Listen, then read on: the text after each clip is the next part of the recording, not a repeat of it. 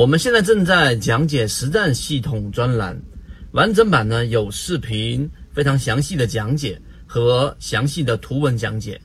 帮大家建立一个完整的交易系统。所以，如果你想进一步的系统的去建立自己的交易系统的话，可以拿出手机，可以直接在缠论专辑的简介找到我。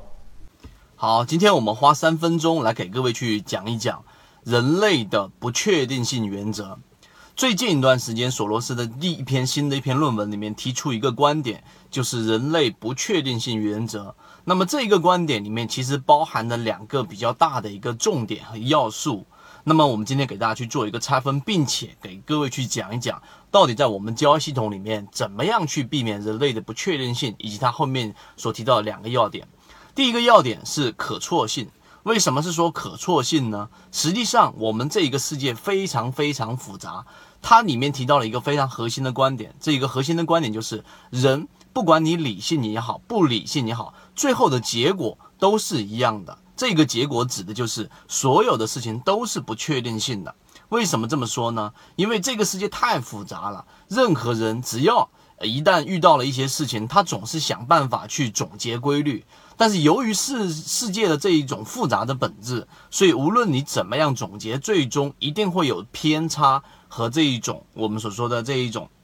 啊犯错的地方，错误的理解，最终导致于实际上呢，你还是没有办法去正常的去啊理解整个世界的一个运行。所以在投资过程当中，在交易过程当中，很多人说我用基本面，我用这一种技术分析，我就确定性原则或大概率确定性原则，这其实是错的，因为这个是从你的角度去出发。所以第一个可错性，它所反映的就是这一个观点，无论人是否理性，最后的结果都是一样的。第二个就是他一直提及的我们所说的反身性原则。前面的这一个视频，我们也给各位去讲过反身性原则。反身性原则里面实际上所提的就是人的意识会不断的去左右他的这一种行为，但是由于意识的偏差，最后会导致于他的这种行为会产生偏差，但是同时行为又会不断的反馈去影响他的意识，如此反复叠加下去，这就是他所提及的反身性原则。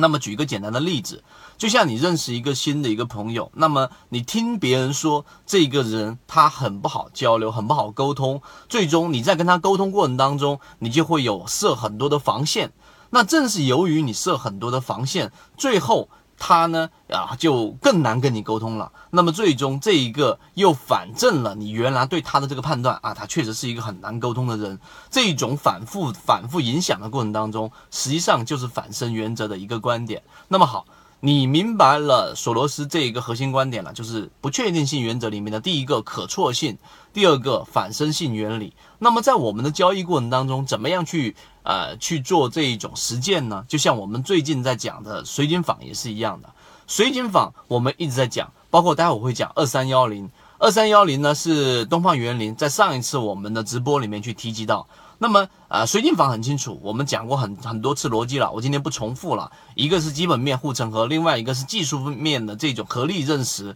最终把它推向这一个现在五十多块了。那甚至于它还是一只很好的个股。那我们说的东方园林也是一样的，二三幺零，东方园林的这一波下跌，首先它是高控盘的个股，第二个它有基本面的护城河，它是做什么呢？PPP 项目。那么这一个基本面的护城河，确保了这一个。啊，它的基本面质地公司是没有问题的，但是我们今天讲的不确定性原则是这一波往下打了，高控盘的个股跌多少都会涨多少，这是因为它掌握大部分筹码，所以这两天反弹。但是你要看的是什么呢？反弹到底能不能够突破智能辅助线？那么最核心的观点就来了，